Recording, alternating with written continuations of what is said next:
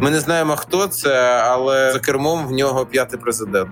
Я дуже рідко дивлюсь свій виступ, тому що мені завжди незручно.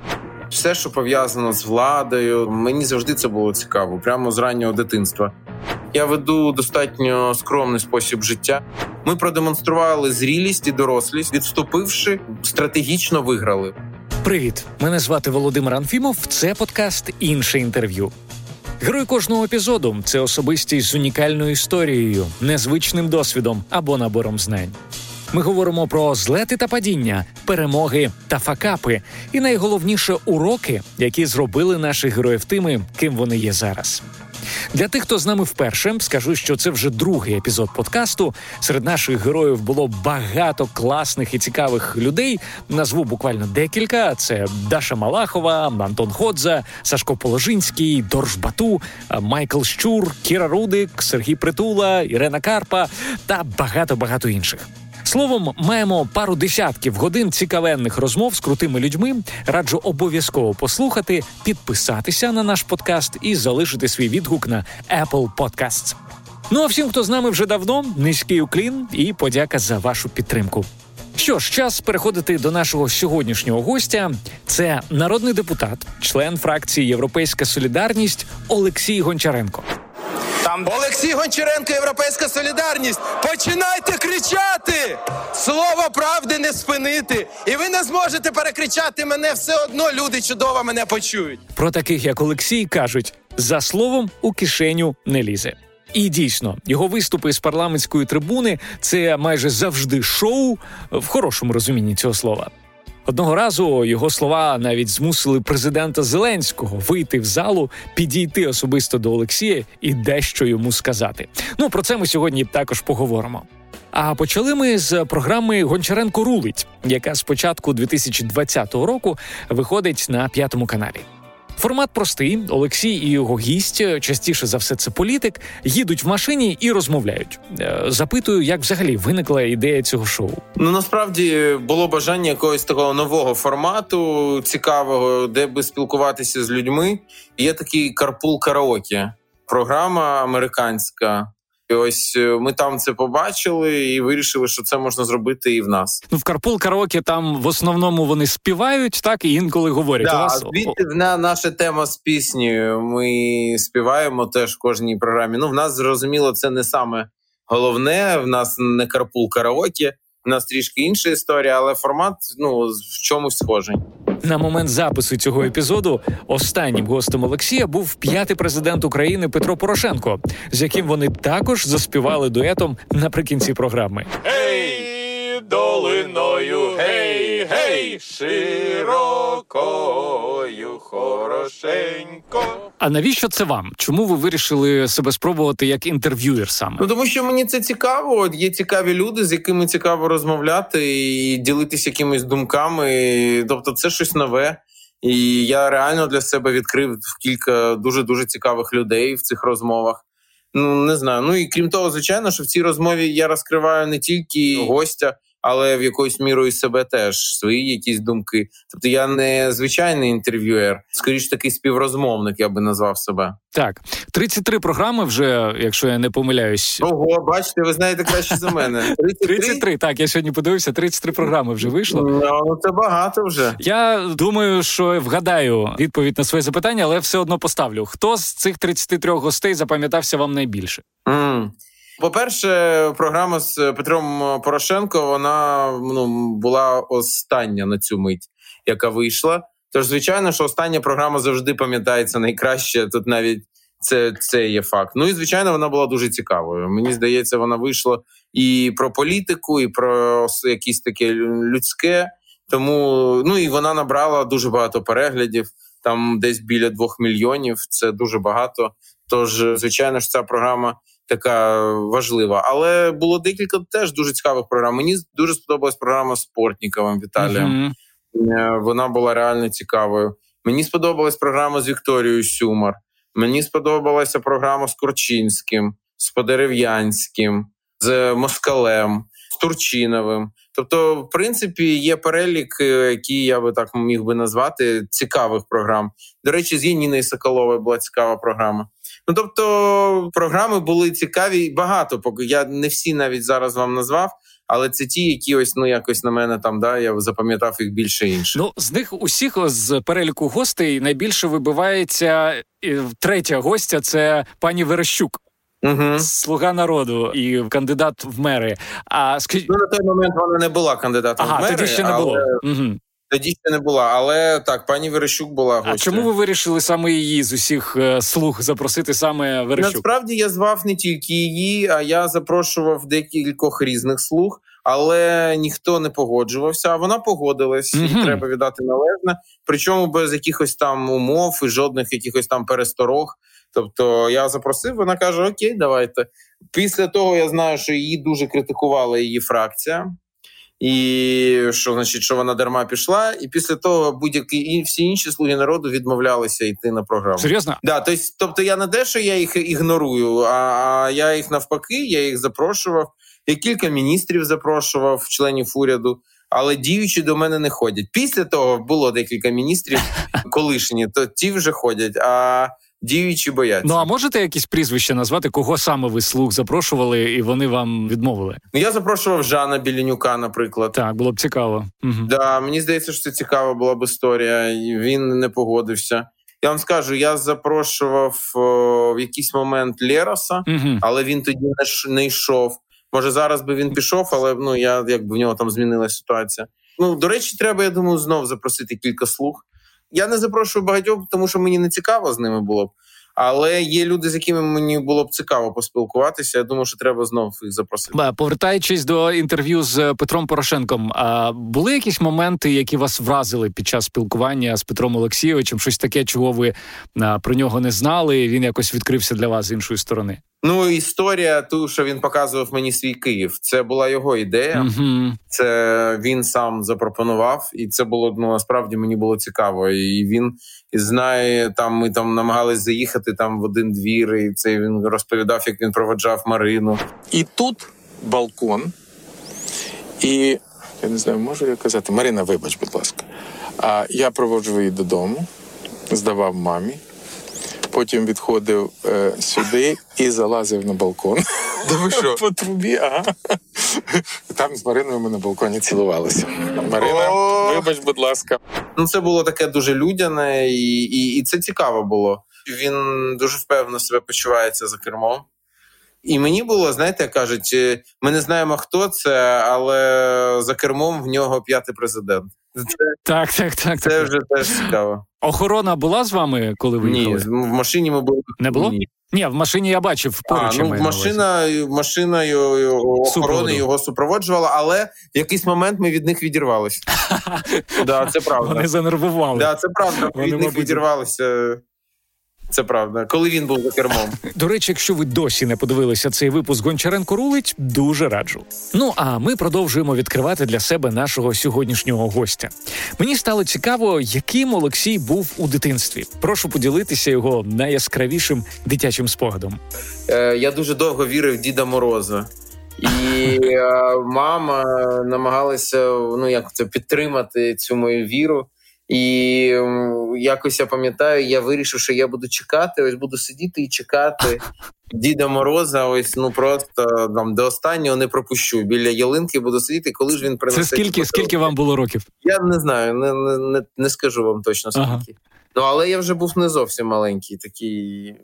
І я, значить, сидів, і в мене з мене вже кепкували навіть в во дворі там хлопці, що що які Дід Мороз. А я ні. Він є точно. До речі, в мене син старший. Зараз йому 14 років, і і теж він е, Він ще вірить.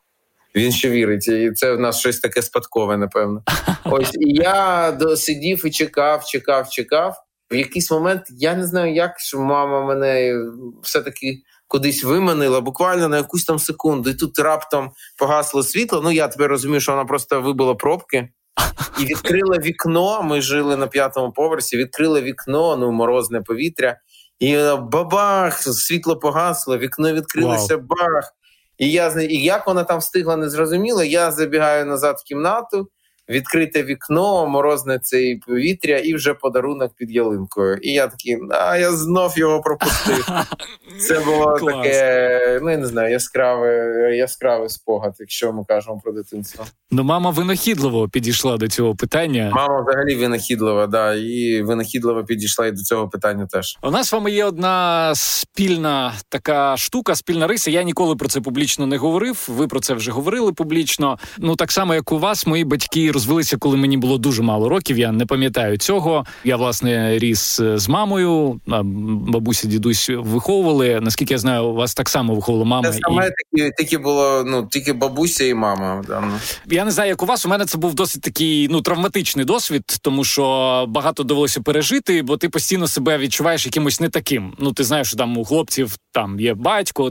Е, розкажіть трошки про свій досвід. Як як вам жилося з цим усвідомленням, що ви живете а, тільки з мамою? Наскільки це було для вас важко, коли ви зростали? Хороше запитання. Я нещодавно, де як його до речі, там обговорював якось, ну не публічно теж.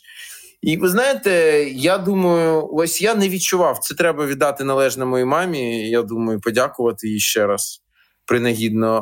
В принципі, в мене ніякого відчуття, ось те, що ви кажете. Ну, може, воно було, але десь дуже глибоко заховано. Mm-hmm. Тобто, я себе абсолютно відчував повноцінно, і я навіть якось не замислювався на це. Може, це знаєте, кажуть, що психологи, що буває таке витіснення. Витісне, витіснення. Да, mm-hmm. да, і, і можливо зі мною це сталося. Тобто, взагалі, якби ну не те, щоб я там переживав, я просто як нема батька, і все. Ми не спілкувалися з ним, я його не бачив. Я його перший раз побачив. Ну вони розлучились, коли мені було три роки. У мене були якісь спорадичні погляди про нього, як він там виглядає. Я пам'ятаю, якось теж один з погадів. Е, я був мені було щось два роки. Він мене пішов на роботу і вийшов з роботи. Чи мені навіть було я не знаю, дуже мало мені було. І він вийшов з роботи без шапки. І я кажу: я йому якось показав, що де його шапка. І він ну і тобто він звернув увагу, повернувся і цю шапку знайшов. Тобто, в мене якісь такі ну, епізодичні. Ну, навіть, да, навіть якісь епізодичні речі були, але якось. Ну, я не знаю, тобто, ну напевно, витіснення, да, прямо таке. Тобто, з одного боку, я розумів, що в мене якийсь тато є, а з іншого боку, я про це не говорив, не думав. Я не думав ніколи, ось там, де він, я його не шукав до 14 років. Я не знаю, в мене ну, ну якось е, немає, нема. А колись був, ну колись був. Ще я на маміному прізвищі виріс. Е, а, і... Я я так само, да, да. Це ще одна спільна наша штука. Ще одна да, така історія. Тобто я навіть і а мама розповідає, оце якраз не пам'ятаю, що чому так вийшло, коли я пішов в школу, я був на його прізвищі ще, а прийшов в школу в перший клас. І, А я до цього не розумів взагалі. Ну, прізвище, яке моє прізвище. Я не знав, яке моє прізвище, я про це не думав. Прийшов в школу, і мене почали якось там викликати. А а мамине прізвище я знав. І мене почали викликати там якось, ну, називати моє прізвище, ага. якусь клічку. І я прийшов, кажу, мамі, а що мене називають якимось іншим прізвищем? Не зрозуміло. Я не знаю, а чиє це прізвище.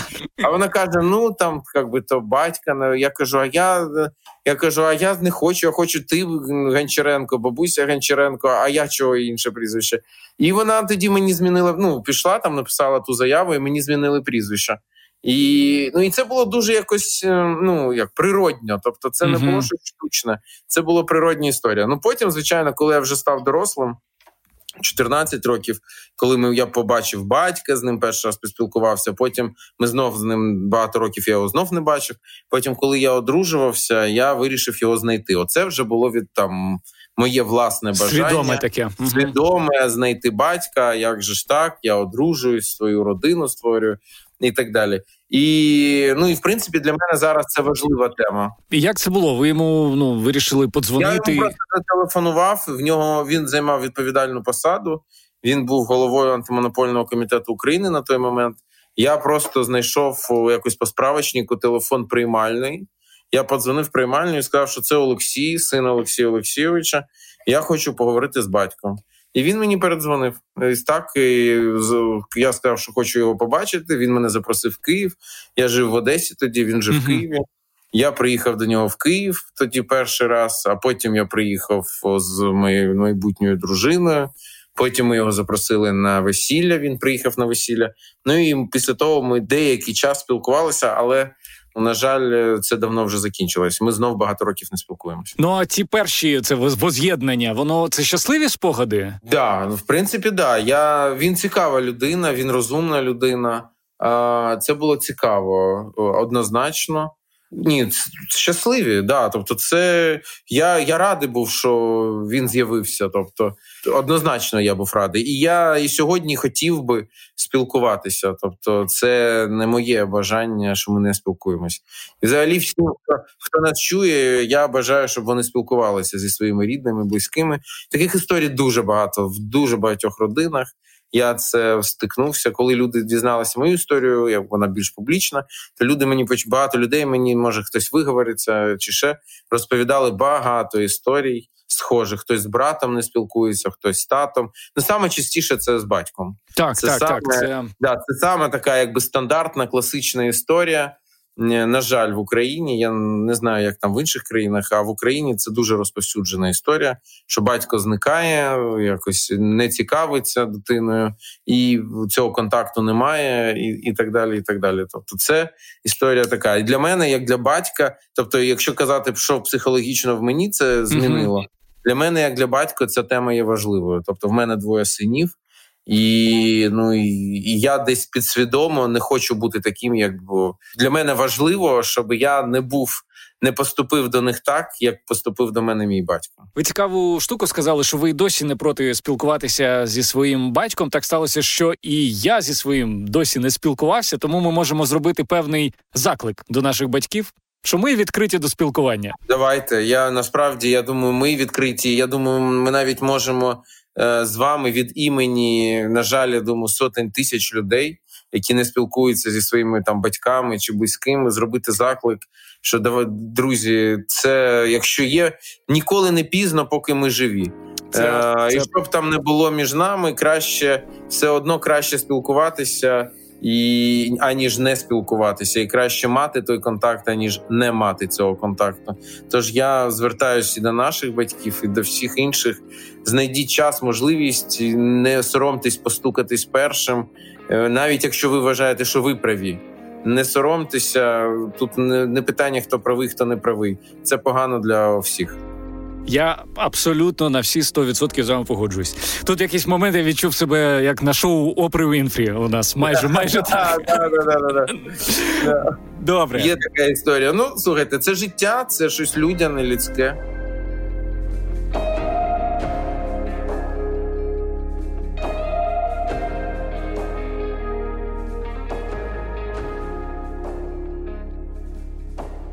Мені цікаво, коли вперше в вашому житті взагалі з'явилося слово політика, коли е, от ви зростали і ви зрозуміли, що вам це було б цікаво. Можете розказати? Да, я цікавився дуже історією, і все, що пов'язано з владою. Тобто, мені завжди це було цікаво, прямо з раннього дитинства. У мене була моя найулюбленіша книжка. Я в якомусь це був напевно, чи там другий клас, я не знаю. Ми ходили, збирали макулатуру. Ще в радянський час була така забава, значить, по квартирах. Прийшли в одну квартиру, і жінка нам дала там якісь книжки, я вже не пам'ятаю, літня. А одна з них була це підручник історії. Учебник історії для гімназії, по-моєму, четвертий клас реальної гімназії, як так називалось, mm-hmm. 1913 року. Тобто на той момент їй було е, десь там років 80, ні, менше, десь 70 там з чимось років в цій книжці. І вона з ятями, така з дуже цікавими ілюстраціями. І саме історія. Я її зачитав до дир. Просто mm. ну це потім була така. Це була дитяча енциклопедія, якщо хтось пам'ятає, така 8-9 томів. І е, том четвертий була історія. Вона така світло-коричнева.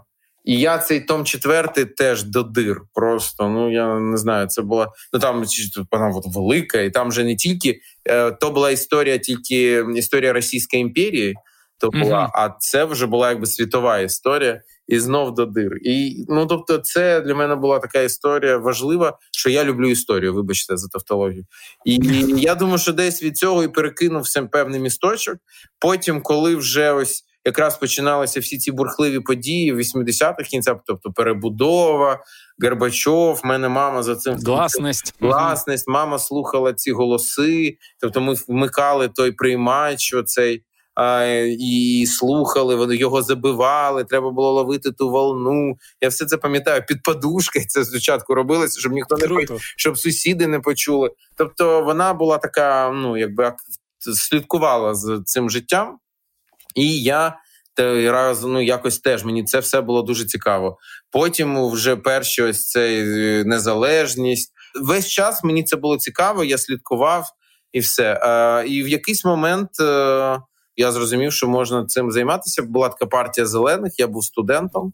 І це ті, які на велосипедах е, під Верховну Раду Наприклад, приїжджали, да? вони багато чого робили, і це був мій перший політичний досвід. Я пішов до Одеської обласної організації, очолив там через кілька людей, знайомий мами. Е, uh І я до нього ну, через знайомий, якби мене познайомили. Я пішов до нього, кажу: я хочу теж допомагати, е, участвувати. Там мені цікаво. І тоді мені перше пам'ятаю доручення, я збирав підписи. Це 99-й рік, вибори президента. Щоб балотуватись, тоді ще треба було підписи зібрати. Угу. І я ходив по квартирах, збирав підписи за кандидата Кононова. Да, пам'ятаю такого. Він був головою партії і значить висувався. Після того я якби там продовжив, що я там поступово я очолив Одеський обласний осередок молодіжної організації. Потім ми стали самою активною молодіжною організацією в країні в нашій партії. В мене виходило. Я зібрав з кожному вузі команду людей, хлопці, дівчата. Ми щось дерева саджали, десь щось протестували, з кимось боролися. Ну тобто, і мені все це подобалося. І я, тобто, я відчув, що це моє, це те, що мені подобається. В мене це виходить. І тоді я перший раз дійшов до балотування. Це був 2002 рік. Я пішов балотуватися в Одеську міську раду від партії зелених. Це було дуже смішно, тому що в мене весь бюджет був все те, що я заробив на той момент. В мене було 600 доларів, mm-hmm. і це був весь мій бюджет е, моєї компанії. А проти мене був один з там власників великої мережі продовольчих магазинів. Ну він там носив продово, як ви можете здогадатися, продовольство засівав. Засівав там. А я ходив по квартирах, дзвонив в двері. Зі мною ходила там кілька моїх друзів, в тому числі моя майбутня дружина і так далі. Тобто, ну це була така ось справжня молодіжна якась клас, як в якомусь серіалі. Да, на ентузіазмі, на тільки з листівками якимось. Ну і ми навіть якусь боротьбу нав'язали таку невелику. Ну, звичайно, що я програв ті вибори, це очевидно, але ну теж був цікавий досвід. Пам'ятаєте свою першу політичну промову публічну? Пам'ятаю один з перших своїх прямих ефірів, а може навіть перший. Я прийшов до телебачення, і коли я напевно це був перший ефір. І коли я зрозумів, що зараз почнеться прямий ефір, в мене наступив шок якийсь. Тобто я. Я спітнів з ног до голови, і я я, я почервонів, я просто якийсь впав в ступор. Ну тобто, ці ще прожектори, там якісь там були на мене, і все Софіти, так. Софіти. Я думав, що я зараз помру в цьому кріслі. Це був щось таке жахіття, і, і, і, і дуже було страшно. Прямо так страшно було. Але якось все вімкнулося, почалося, і я почав говорити, і все відійшло. Ну, це я пам'ятаю добре для тих, хто не дуже добре знайомий з біографією нашого сьогоднішнього гостя. Скажу, що впродовж дев'яти років Олексій Гончаренко був членом партії регіонів. Вступив до неї, коли вона була опозиційною силою, а вийшов з початком революції гідності. Справедливості заради відзначу, що цієї теми Олексій не уникає. В попередніх інтерв'ю він неодноразово розповідав про те, як опинився в партії регіонів і чому прийняв рішення з неї вийти. Ключовою для мене стала фраза, яку він колись сказав, а я відповідно почув: якби знав, чим ця партія закінчить, ніколи б туди не вступав. Кому цікаво почути детальніше, раджу подивитися інтерв'ю Олексія Яніні Соколовій. Вони досить детально це все обговорюють. Мені ж було цікаво поговорити з Олексієм на ось яку тему. Колись, будучи членом партії регіонів та працюючи в Одесі, він активно захищав російську мову. Навіть розвішував бігборди з текстом Ми уважать себя заставим русскоязичні граждані України. Олексій Гончаренко. Питаю, чи щось змінилося в його поглядах з тих часів? Я був прихильником того, щоб російська мова була другою державною мовою в Україні. В мене була така проста логіка, що ну мільйони людей в Україні розмовляють російською. Жодних проблем з цим не бачу. Я русскоязичний сам, мій перший язик русський. При этом я очень люблю Україну і віжу її независимою страною, європейською страною, і не бачу жодних з цим проблем. Тобто, ну чому мова uh-huh. має бути маркером якимось, що я, значить, не такий українець, чи я не патріот, чи так далі. Тим більше, що я знав багато прикладів європейських, де декілька мов державних, і, і, і знов таки з цим немає проблем. Звичайно, що якщо подивитись е, сьогоднішньої позиції, то е, на цей конкретний момент я дивлюсь інакше. Розумію, що сьогодні е, Україна російська мова не може бути другою державною в Україні.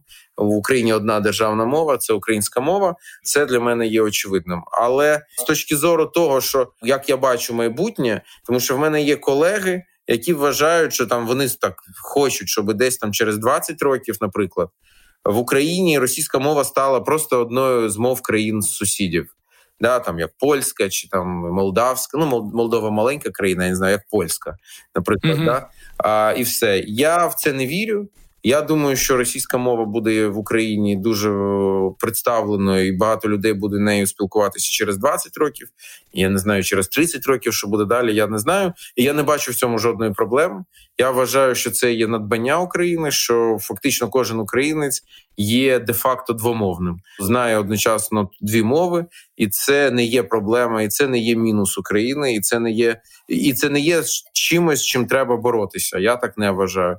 Я вважаю, що повторюю, що можна бути абсолютно рускоязичним чоловіком і при этом бути патріотом України. Звичайно, що треба знати державну мову, але кожна людина сама вирішує, як і спілкуватися в побуті, в родині. Це право кожної людини спілкуватися тією мовою, якою вона хоче. Тобто, ось мої погляди е, на це питання на цей момент. Що стосується захисту, зрозуміло, що е, є єдина країна в світі, в якій державна мова українська це Україна. І так іншої такої країни немає, і напевно ніколи вже не буде. Для руського язика є Російська Федерація, там її зрозуміло мають розвивати в першу чергу. А Україна має в першу чергу розвивати власну мову українську. Це є абсолютно нормальним, але не за рахунок інших мов а просто розвивати. А інші мови можуть бути, і хто хоче, може ними спілкуватися. Хочеш працювати на державу, ти маєш знати українську мову обов'язково. Ну а якщо говорити про бізнес, да ну там такі були дискусійні питання, наприклад, мова обслуговування.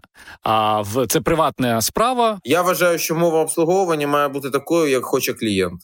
Якщо клієнт хоче на русском язикі, і офіціант знає русский язик, то пусть говорять на русском. Якщо клієнт хоче українською мовою, то звичайно в країні Україні в кожному куточку він має отримати послугу на українській мові.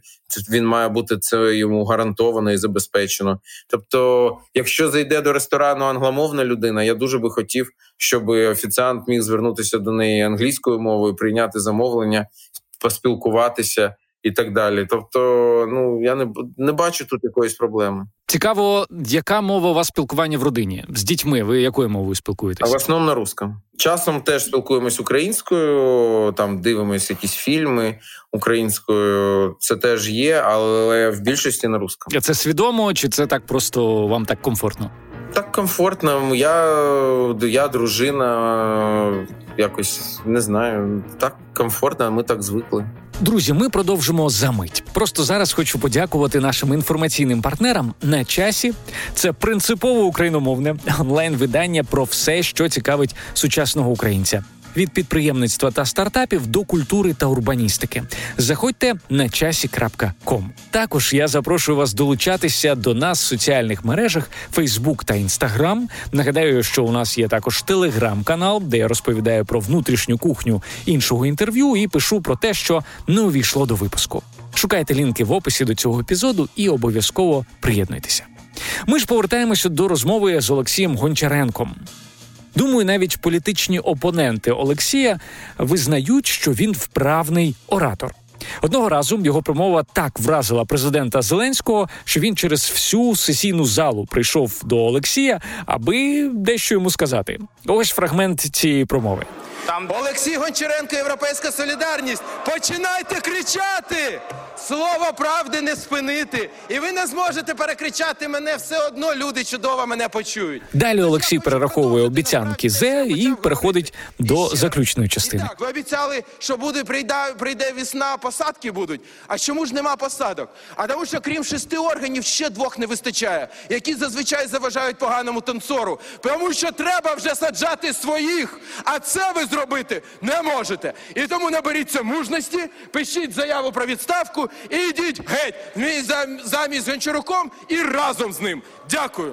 Запитую, що йому після цієї промови сказав президент. Він мені сказав, що ніколи не переходьте зі мною на особистості. Хоча я не пере... я не переходив на особистості. Я йому відповів, що я на особистості не переходив. Це політика. Я казав йому полі... ну, про політику, а йому я порадив ніколи не брехати.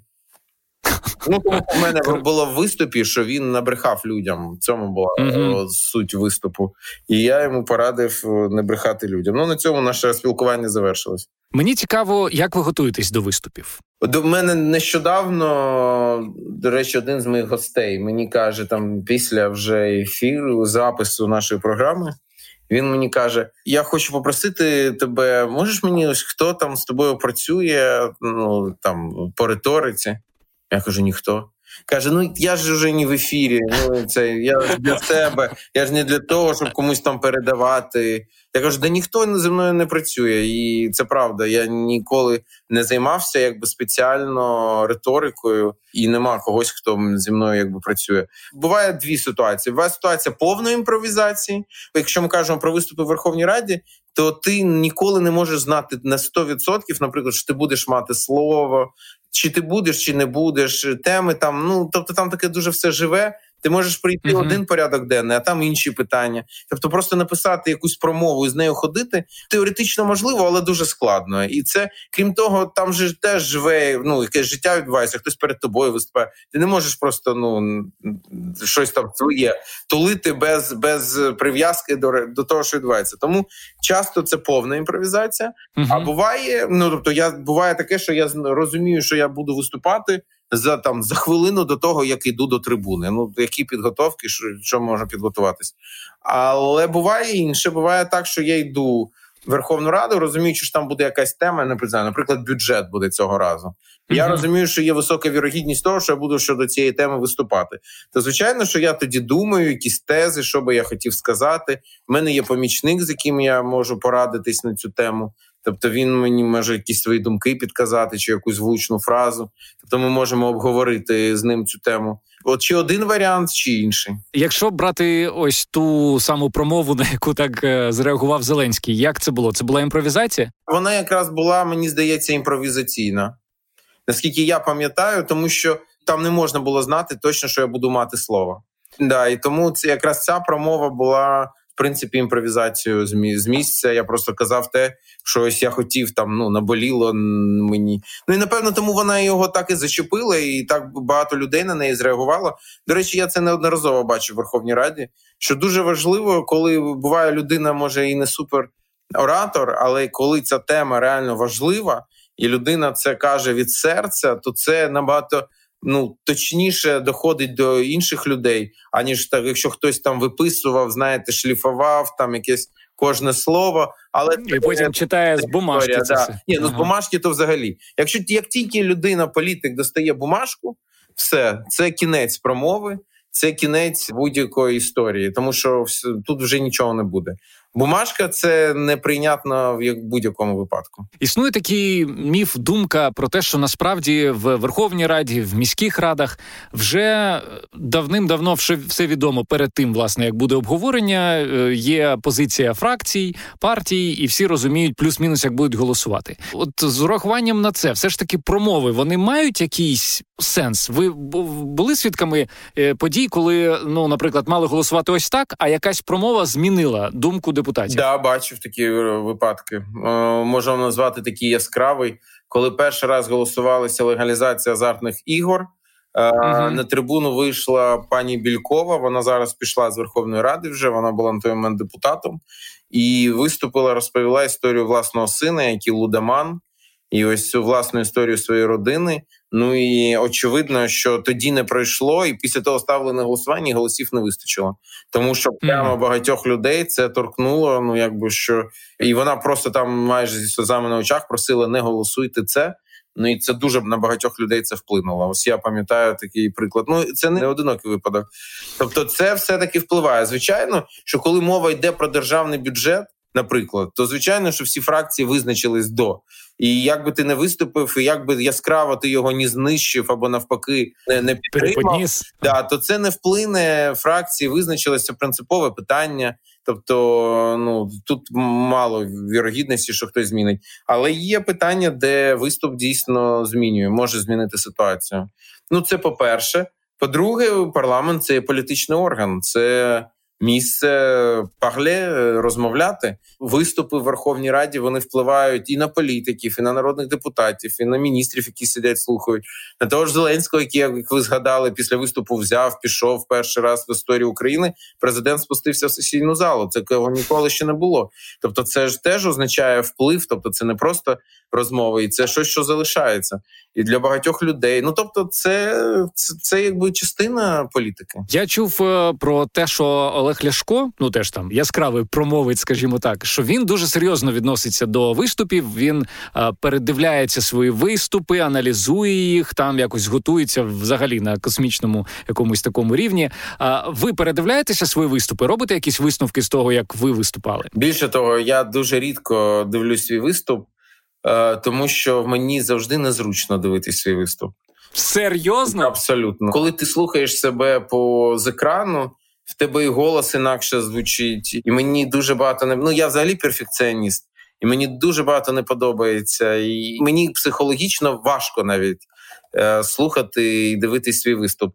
А, Ну, часом я слухаю, тому особливо навіть не, не виступ, можливо, якусь дискусію для того, щоб ну там взяти щось та якусь там помилку не повторити, чи ще щось, але це рідкість велика.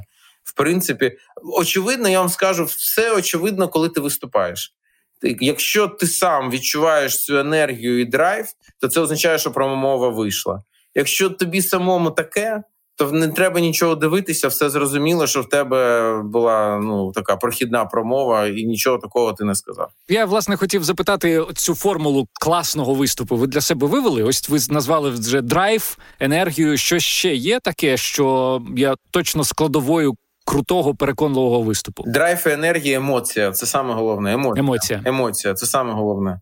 Це є перше, і друге, і третє, і четверте, і п'яте. Це емоція. Насправді ми всі знаємо, що в будь-якому тексті важливо, коли людина з людиною розмовляє, 80% це невербальна інформація. Тобто не що людина говорить, а як людина говорить.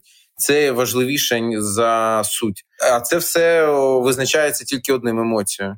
Тому емоція і і на цьому все. Ну, звичайно, що буває е, добре. Я, наприклад, люблю якесь там, якщо я особливо я думаю там попередньо, на якусь таку злуч... влучну фразу знайти, щось uh-huh. таке, якби ну може гумор, якийсь е, чи жарт, тобто щось таке, що запам'ятовується. Це теж може, ну це теж добре, але все-таки ну це не порівнюється з емоцією.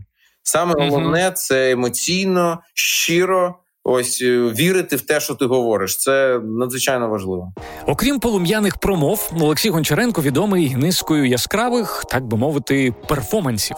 Хтось називає їх скандальними, хтось просто веселими. Наведу буквально декілька прикладів. Свого часу Олексій приніс у Верховну Раду сухарі одному з депутатів від опозиційного блоку, натякаючи на його подальшу долю. В результаті між ними зав'язалася бійка. Також якось Олексій, обурений заявою німецького посла, написав на фрагменті берлінської стіни біля будівлі посольства фарбою слово «Найн». Ну і як тут забути історію, коли Олексій Гончаренко після виборів президента на паркані Марінського палацу повісив плакат. На ньому був зображений поцілунок Ігоря Коломойського та Володимира Зеленського. Запитую, хто йому допомагає придумувати всі ці штуки. Ну, в мене є, я казав, в мене є помічник, е, з яким ми ну там спрацюємо разом, спілкуємося, який мені допомагає. А, І ми обговорюємо. Ну, в мене є кілька друзів моїх близьких, з якими я теж такі ідеї обговорюю. Uh-huh. А, а в більшості випадків це ці ідеї мої. Е, часом це ось ну хтось мені запропонував таку ідею, але я би не назвав це скандалом. Це жести, я би сказав, чи тобто дія якась. Я вважаю, що політ це абсолютно нормально. Що в політиці ти маєш жестом, ну, наприклад, там одним цим найн червоною фарбою на уламку Берлінського муру, я сказав більше ніж там я не знаю 500 слів, 20 інтерв'ю, якихось розмов. Бо той посол Німеччини сказав, що там можна провести вибори. На Донбасі за присутності російських військ його там ви в раді виклик висловило обурення. Його викликали в МЗС України. Ну і якби все. Ну все це якесь таке нікому постне постне. Да. А я прийшов, написав Найн. Про це написали всі німецька німецька ну, українська преса і німецька преса. І ось якраз якщо українська преса в основному критикувала мене, аж до того, що я там, наприклад, знищую пам'ятку культурно там да, культурну пам'ятку в Києві. Uh-huh. Ну це дуже смішно, тому що Берлінський мур його уламки це місце для політичного плакату по всьому світу. Є є фото, відео, як Ангела Меркель пише на Берлінському мурі, і так далі. Ну тобто, це є для цього він існує. Тобто, це його ні Мікеланджело виробив, а це бетонний мур, який є символом тоталітаризму і певних речей, і його використовують як політичний плакат. Це абсолютно є нормальним. А якраз німецька, тобто українська преса, мене критикувала в основному. А mm-hmm. німецька преса мене якраз мене не критикувала, а критикувала посла, тому що mm-hmm. це привернуло увагу до його слів, і вони писали про те, що це неправильно, і не можна порівнювати. Бо в чому там було сенс? Що він сказав, що ми ось коли ГДР приєднувалися до Західної Німеччини, то теж ми провели ще вибори перші в ГДР ще за присутності радянських військ. Ну це абсолютно непорівнювані речі, в принципі, були і і якраз німці на це звертали увагу. Якщо ви, до речі, побачите, то з тих пір жоден посол жодної великої країни не дозволив собі нічого подібного сказати. Я не скажу, що тільки завдяки моєму найн, але в тому числі завдяки моєму найн, тому що. Е, ну, ми це це є певні червоні лінії, і ми, як країна, маємо їх відстоювати. І оцей якби жест він був важливіший за 100 тисяч слів. Чи коли я виступав в парі і там вдягнув зелені перчатки, коли росіяни отруїли новічком в Солсбері, знов таки я міг там щось якісь слова казати. Багато хто б їх навіть не почув. Цей жест побачили всі, і всі відч... ну, тобто всі зрозуміли, я казав про токсичність Росії, і це uh-huh. я його це підкріпив певним жестом. Це просто як ще один ну який прояв і одна з можливостей мені як політику висловитись. На сам кінець прошу Олексія прояснити ситуацію з місцевими виборами в столиці. Для тих, хто не з Києва, розповім, що навесні у нашому місті з'явилися білборди Олексія зі слоганом Зеленими у Києві мають бути тільки каштани. Тоді ж з'явилися перші розмови про те, що Гончаренко нібито розглядається як один з ймовірних кандидатів в мери столиці від європейської солідарності.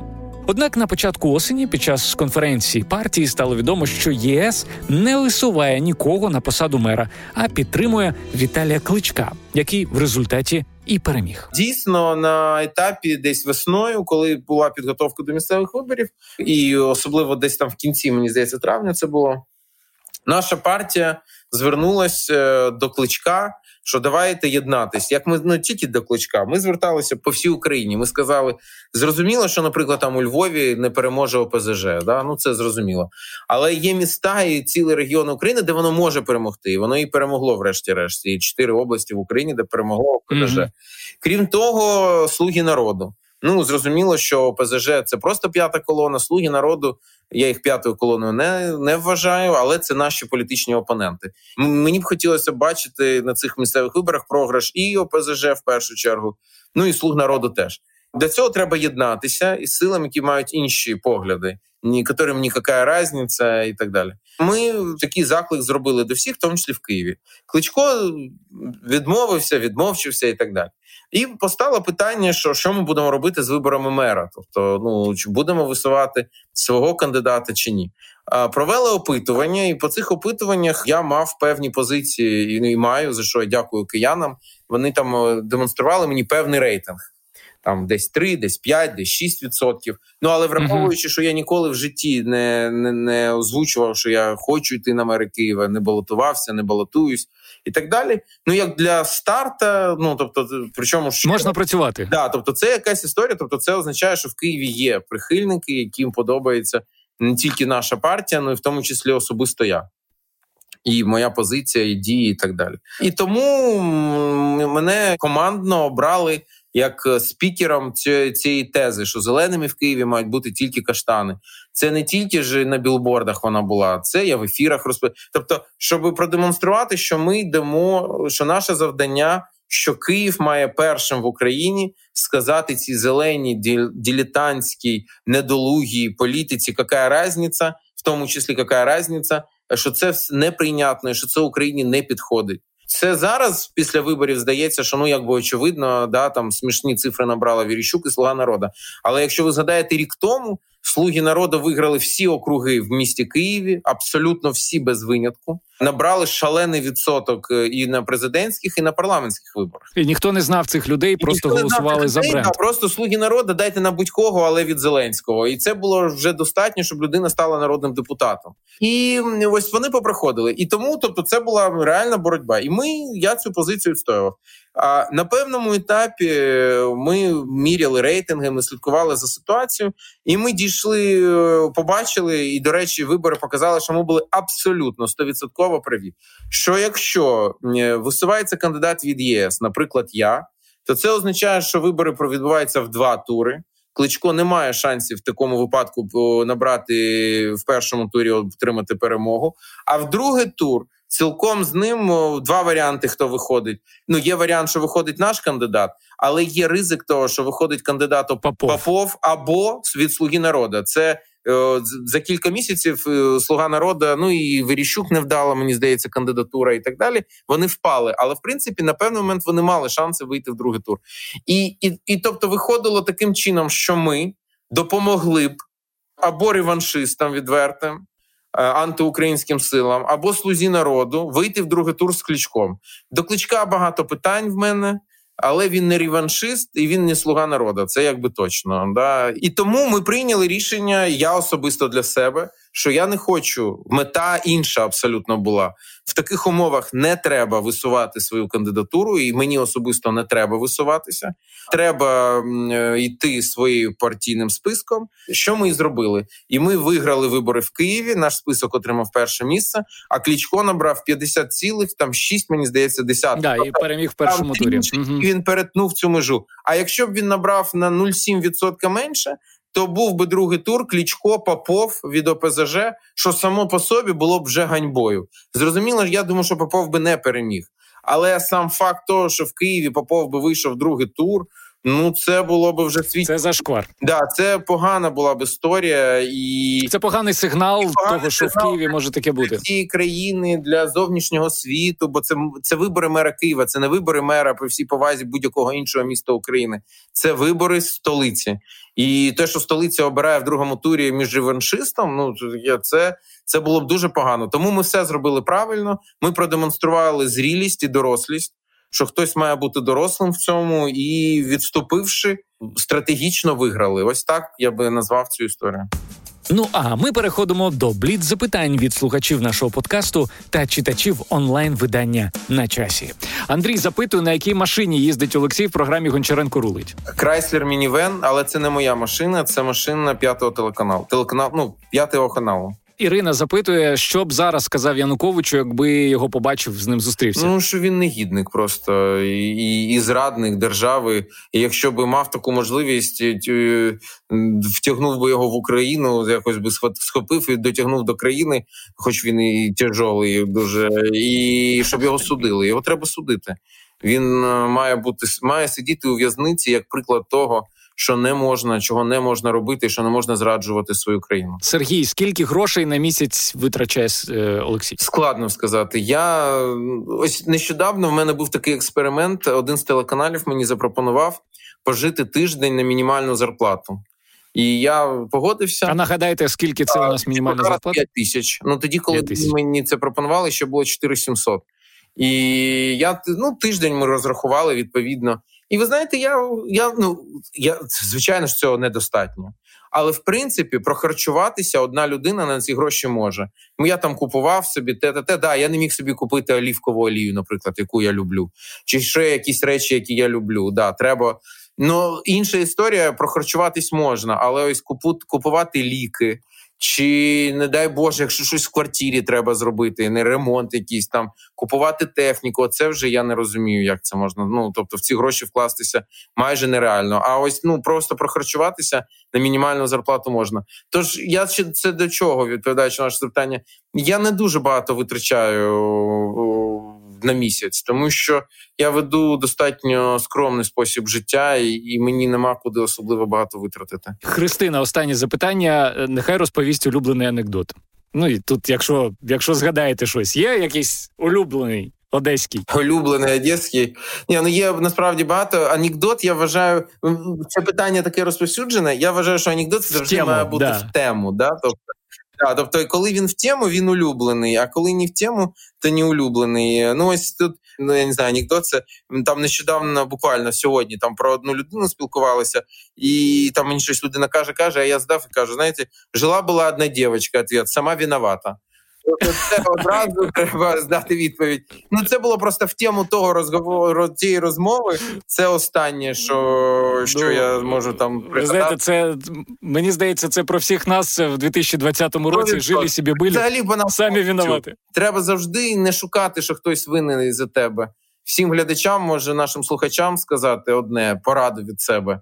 Завжди треба шукати якщо є, не дай Боже, проблема, шукати відповіді в себе і робити себе кращим. Бо це те, що ми можемо зробити. Ми не можемо зробити весь навколишній світ кращим, інших людей кращими.